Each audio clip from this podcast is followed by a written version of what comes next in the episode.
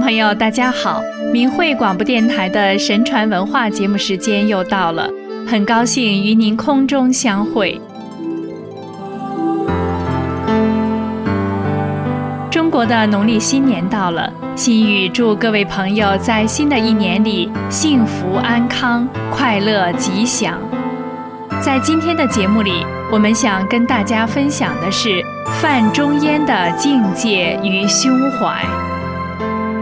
北宋著名的政治家、文学家范仲淹，在《岳阳楼记》中写下了“不以物喜，不以己悲，先天下之忧而忧，后天下之乐而乐”的千古名句，寓意深远，被古代正直的士大夫们视为自己的行为准则，也是人们所敬仰的精神境界和美德。范仲淹从小苦读。学习《诗经》《尚书》《礼记》《春秋》等儒家经典，立志大丈夫当立则生民，不为良相，便为良医。后来又受佛家思想的影响，敬信神佛，信奉佛法。他的济世精神和为官清正、爱民如子的思想基础，源于儒家“仁者爱人，兼济天下”的理念。和佛家佛性向善、慈悲众生的境界，以整民于水火为己任，关爱生命，希望黎民百姓能够生活在像尧舜那样的盛世，天下清平而祥和。不以物喜，不以己悲。范仲淹提出要把个人利益置之度外。不因外物和个人的得失或喜或悲，他为官数十年，生活非常简朴，即使身居宰相时，也没建造一座像样的宅地。有人主张为他建新宅，他说：“人追求的是道义，一个人如果心中有了道义，无论身在何处，心里都是高兴的。”范仲淹没有为子孙置办田地房产，却用自己的积蓄心学置办义田，周济他人，为后人留下了高风亮节。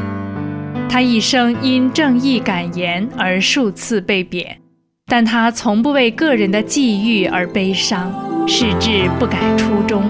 三出专程便是例证。天圣七年。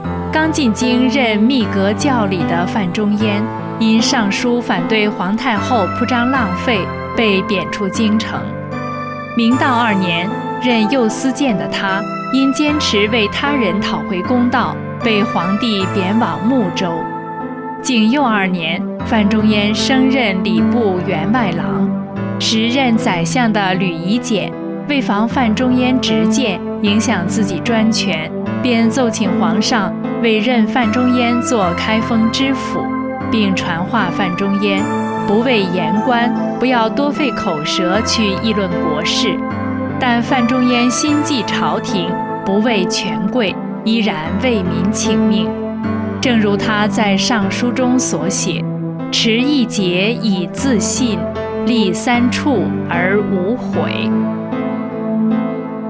处江湖之远，则忧其君。”范仲淹离任在家时，身为国事而忧虑，向朝廷上了万言奏章、上执政书，提出了择郡守、举县令、斥油垛、去冗谏、慎选举、敦教育、举将才、保直臣、斥佞臣等措施建议。居庙堂之高，则忧其民。他在朝廷任右司谏时。一次，京东和江淮一带大旱，又闹蝗灾，范仲淹立即奏请仁宗皇帝派人前去救灾。仁宗并不重视，他问仁宗：“如果宫廷之中半日停食，陛下该当如何？”仁宗感到惭愧，就派范仲淹前去赈灾。范仲淹所到之处，开仓赈济，并奏请减免税赋。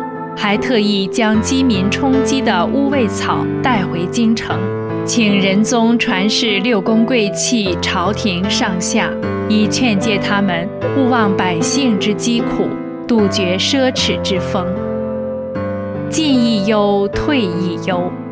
范仲淹任宰相时，规谏君主，任人唯贤，惩治贪官，一心为民。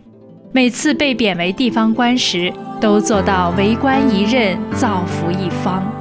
他到泰州海陵做盐仓监官，看到当地海堤因多年失修而损毁，海水淹没农田，成千上万灾民流离失所。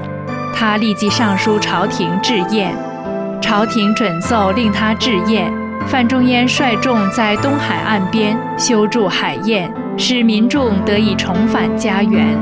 人们感激他的功绩，都把海堰叫做范公堤。兴化县不少灾民竟跟着他姓了范。奉行不欺精神，邓州新科状元贾案进谒范仲淹。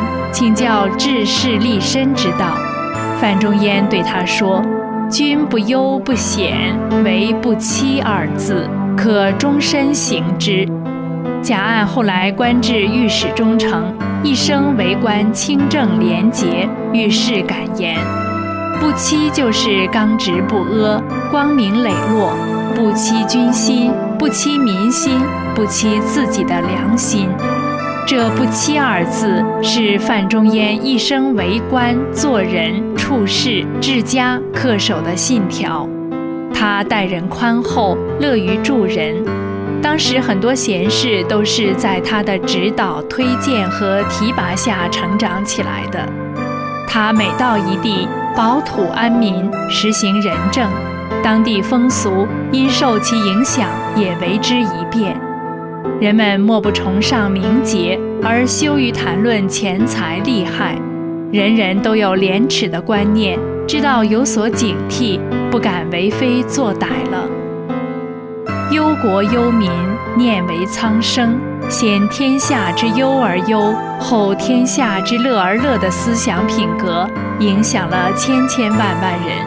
人们从中华民族历代的治世仁人和正人君子那里都可以领悟得到，而当今中共却反理性、反正统、反道德，违反宇宙规律，更不尊重生命，正在面临着历史的淘汰。有识之士向人们讲清真相，使人们认清中共的邪恶本质，并彻底摆脱其束缚。选择正义和光明，这是对他人的关爱和负责。好了，各位听众朋友，感谢您收听这一期的神传文化节目，我们下次节目时间再见。